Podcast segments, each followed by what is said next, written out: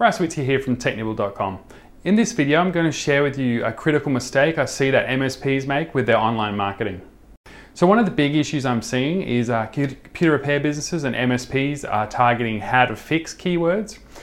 This could be how to fix a specific Microsoft Outlook error or what to do when they see a certain error message. The business owner may have done some keyword research and so it came back with a good amount of traffic, or maybe they are simply writing about what they know. These do bring a decent amount of search engine traffic too. People who look at their Google Analytics see that lots of traffic coming in and think they're kicking goals.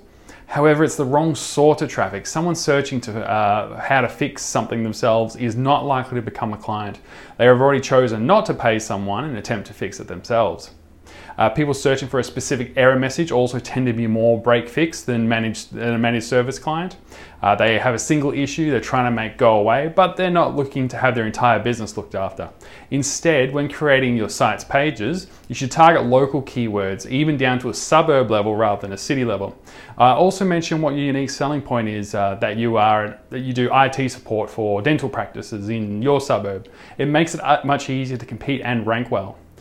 Don't make your website's traffic a vanity metric. It's better to have 100 of the right people rather than 10,000 of the wrong people. That's it for this video. This is Bryce Whittier from TechNibble.com.